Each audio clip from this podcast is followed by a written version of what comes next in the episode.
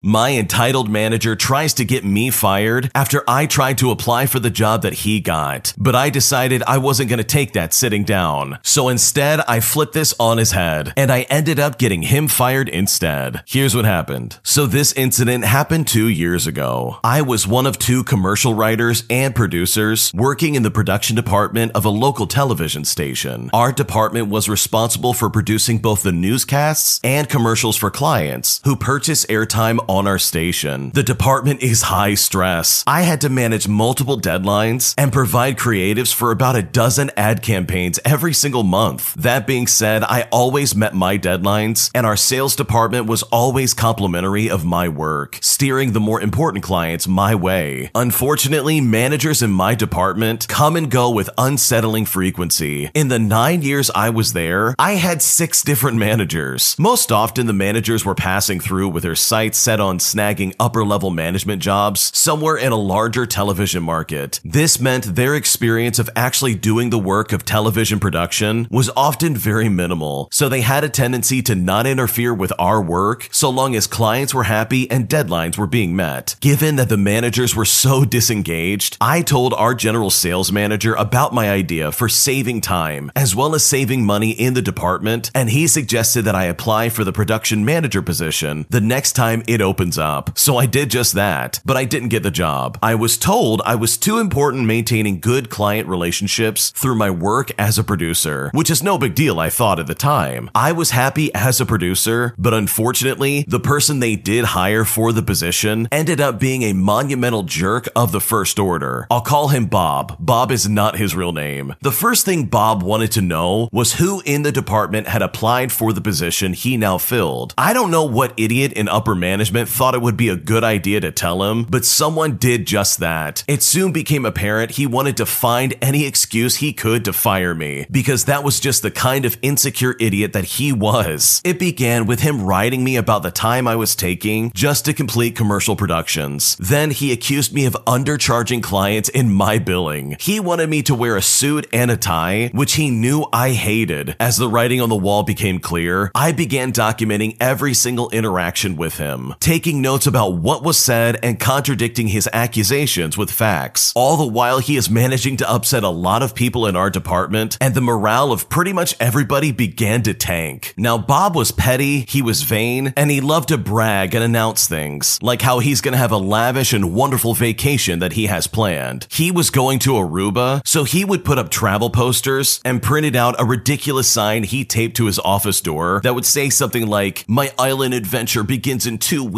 All this served to remind us that he was the only one in our department who made enough money to take that kind of vacation. Eventually, an incident occurred where I missed a deadline through no fault of my own. The client wanted to change up the creatives at the last minute, so we had to bump the film shoot. Somehow, Bob got in his head that I should have been a mind reader and anticipated the client's wishes before they were communicated. He calls me into his office and begins berating me, but by that point, I had had enough. I'm the kind of person who will take a lot of garbage with patience and grace, but when I am finally pushed to my boiling point, I absolutely explode. I started yelling back and saying, You are a liar, and if you think I don't know how to handle this client, then fine. Let's see you do it, because I am out of here. And right then and there, I walked off the job. In fact, I'm so amped up by what just transpired after leaving the office that I walk all the way home, a distance of more than six miles. Just as I am nearing my house, my cell phone rings. And wouldn't you guess it, it's Bob on the phone. Evidently, it just dawned on him that he would, in fact, have to produce the ad campaign himself because our other producer had the week off. He hemmed and hawed and finally blurted out something that was quite revealing. He said to me, If we lose this client, we'll both get fired, and I can't afford to lose another job. I think to myself, Really? So you've been fired from other jobs? What a surprise. I then tell him to go kick some rocks, if you know what I mean, because I'm not taking his garbage for one more minute. All the while, I'm literally trembling with the knowledge that I've walked off the job without another job to go to, and I have a wife and two kids to support. Thankfully, the next call I get is from the general sales manager, which is the same guy who recommended I apply for Bob's job and is the one person who basically, in a roundabout way, started this whole mess with Bob. By now, news of my blow up evidently made it back to him. He asked me about what happened, and I fill him in and apologize for walking off the job, while also telling him there's no way I'm working for Bob. He says to me that leaving work wasn't a good idea, so he wanted me to do him a favor and just come back, email him the details of what happened, and then he'll see what he can do. Thanks to my copious note taking of all of my interactions with Bob, it takes me no time at all to send him the complete history of Bob's mess ups. So I return hoping to avoid Bob. Thankfully, his door was closed, and I keep my head down in my cubicle. A half hour before quitting time, I notice our general manager and a security guard getting off the elevator together. I stand up to see where they are headed, and I am elated to see it is directly towards Bob's office. Now, what transpires is even better than the revenge option I was contemplating. Bob emerges from his office carrying a box of his belongings, including the rolled up Aruba travel poster, and is escorted by the security guard to the elevator. Now, standing up in my cubicle, he turns towards me, his face beet red with embarrassment. As our eyes met, I flash an ear to ear grin. This moron was gone, and I've never been happier with this form of revenge in my life. Yeah, that boss sounded absolutely obnoxious. Can you imagine dealing with that on a daily basis? Some guy who is clearly upset that you applied for his job, so now he tries to make your life a living nightmare on a daily basis. But honestly, it was really smart of the original poster to literally write down all of the interactions they had with their boss, because it literally led to this loser getting fired. And by the way, this manager absolutely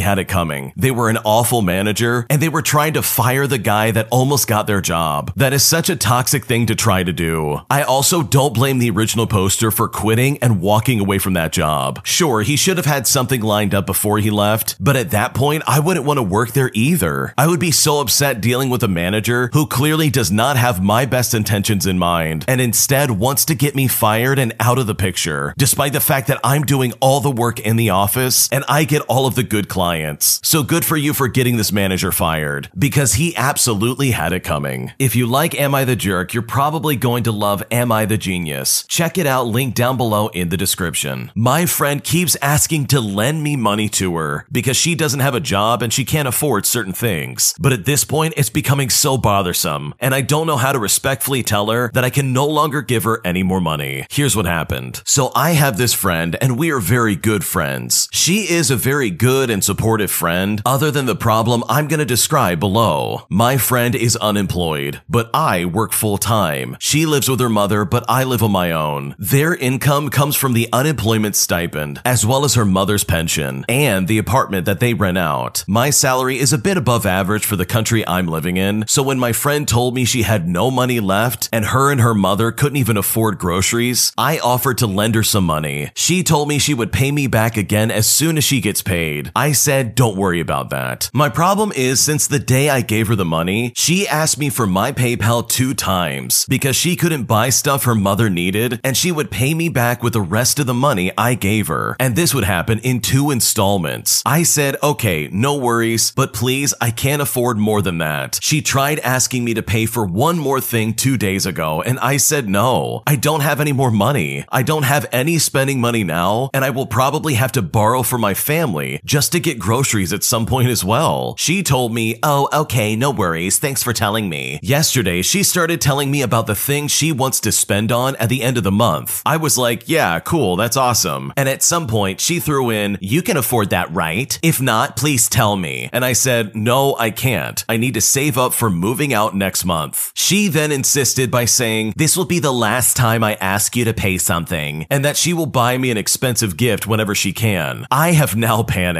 If I keep giving her money, my plans to move out to a bigger apartment will go to rubbish. How do I respectfully tell her that I don't have any more money to give her? Because at this point, I seriously don't think I'll ever get any of it back. What should I do? Honestly, when it comes to situations like that, the best course of action is just to be firm with your boundaries. Tell her straight up, no, I cannot give you any more money. It doesn't matter how much she begs or pleads or any other tactic she uses, you cannot give her any more money. End of story. I mean, the audacity of her to ask you if you can afford something that she wants is seriously so crazy, which basically proves to me that she's using you as an ATM. And that is honestly not fair for you at all. And you know what? You're working for a living, and she is not. She's only running off of the unemployment stipend as well as her mother's pension. I mean, come on. If anything, it's time to get to work and do something with her life. It's not fair for you to have to deal with her trying to take your money all the time while also having to explain that no, you cannot afford that. You are literally in the middle of trying to move. So hopefully by setting some very clear boundaries with this friend, she can try and go back to being just that, a friend. Because instead, right now she's just taking advantage of your kindness. And this very well could keep happening if you don't decide to put your foot down and say enough is enough. Am I the jerk for telling my wife to stop being a pushover or I would take away her spending privileges on our joint bank account? Here's what happened. So my wife of five years has a sister. She is somewhat disabled. And while this may sound contradictory, she has a condition which makes working very difficult, but not entirely impossible unless she is under a lot of stress. It's a neurological condition where she loses muscle control and makes her hit or throw stuff, and she does fall over. I have no problem with her sister. She is sweet and nice to have around. My wife loves her more than anything. She basically raised her and stepped in when her parents wouldn't or couldn't. This has led to a relationship closer to mother and daughter. My wife would constantly be paying for stuff for her sister, and this made sense to me when she was a minor and was doing much worse health wise. Recently, though, this has increasingly been getting under my skin. I am the sole provider for my household right now since my wife was pregnant and only gave birth recently. We had been spending a lot to buy her sister gifts for holidays, which she would never return the favor. Even if it was something cheap, we never got anything. We'd always take her out to events or dinner or pay for her every time. She would never even pick up the bill herself. And again, it wasn't entirely an issue until she became an adult. And now I'm fed up with it. She expects my sister to do things like pay for her to go to the doctor or invites us out to lunch and then expects us to pay. She doesn't even schedule her own appointments, and my wife takes her wherever she might ask, even if she has the ability to do it herself and we live 45 minutes away. She always talks about how she's freelancing and is making money, but then somehow has no money whenever she needs or wants anything. And I did not have an issue with this either, really. I thought my wife was being a pushover, but it's ultimately her money. That is until recently. Now she's spending my money on her, and it's really getting me angry. I want to spend money on my daughter, but instead we're spending money on this financially irresponsible leech. I explained this to my wife in a much nicer way, but we ended up in a fight where I called her sister some pretty messed up things. I ended the conversation by telling her that I would take away her access to our joint bank account until she contributes again if she doesn't tell her sister to grow up and that she is not her mother and she is no longer a child. She cannot be dependent on people forever. I think it's an important lesson for her to learn, and if she doesn't learn it, she can get back to work and continue supporting her until she's 40 with her own money, but it's not going to be with mine. She honestly thinks this is an end of the world situation. I think it's quite clear that this is for the better. I think she's scared of hurting her sister, but at this point, she is crippling her by allowing her to do nothing.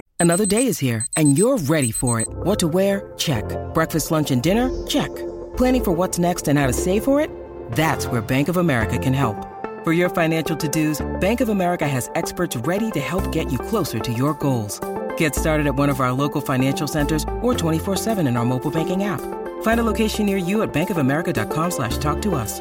What would you like the power to do? Mobile banking requires downloading the app and is only available for select devices. Message and data rates may apply. Bank of America and a member FDIC. Honestly, first and foremost, I think everybody kind of is at fault here, but the original poster is absolutely more at fault. I can't imagine a husband actually looking at his wife and saying to them, You're gonna do as I say, or I'm gonna cut your access to finances. Like, that is actually insane to me. And that crosses a line that is seriously not okay. Any point this guy was trying to make about how his wife is spending his money got thrown right out the window the second he tried to take some authoritarian stance over his wife. You two are equals in this situation. And guess what? Your money is her money. It also sounds like she recently took like maternity leave to give birth to their child. So guess what? She's not working at the moment. And while yes, I think it is important for your wife's sister to get on her own feet and try and have some kind of stability on her own, but it really does sound like this is a sensitive situation and you kicking the door down and saying, I'm going to cut off access unless you do what I say. That is so toxic and that really does destroy any argument you might have. That is literally not the answer. That definitely makes you a horrible husband and makes you the jerk in this situation. So hopefully this can get resolved between the two of you. Because for starters, your wife absolutely should not be spending all this money on her sister, but more importantly, the language you use towards your wife is unbelievably inappropriate, and in my opinion, you absolutely need to apologize. Am I the jerk for telling my friend that her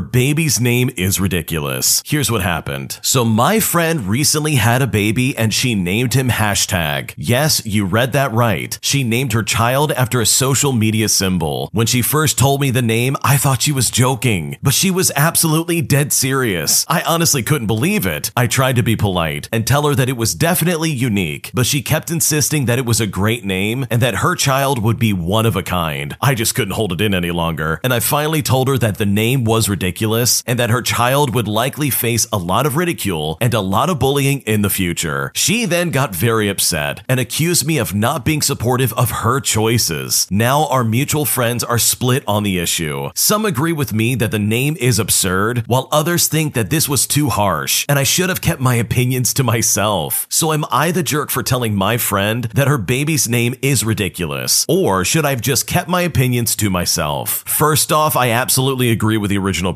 poster. The name hashtag for the name of a child is seriously a stupid name for a kid. And it's also not even like a real name. It's literally just the social media symbol or the pound key on your cell phone. So their future kid is going to have a lot of nicknames. Not only will bullies call him hashtag, which by itself is already just a horrible name, they're also going to call him pound, sharp, number, or even tic tac toe. Like, seriously, what is this person thinking? This is not a good name for a kid. In my opinion, when you're having a kid, you really need to pick a name that's not going to get them bullied because children are horrible and they will find a way to make fun of your kid. And the fact that this lady would think this is a unique name and a one of a kind name, and that somehow is going to set their child apart, is honestly the dumbest thing I've ever heard in my life. Their kid is going to grow up hating them, and they're going to despise the fact that their name is hashtag. So, no, the original poster is not the jerk here, but instead, the jerk is the parent who is seriously naming their child hashtag, which in my opinion is a horrible name for a child.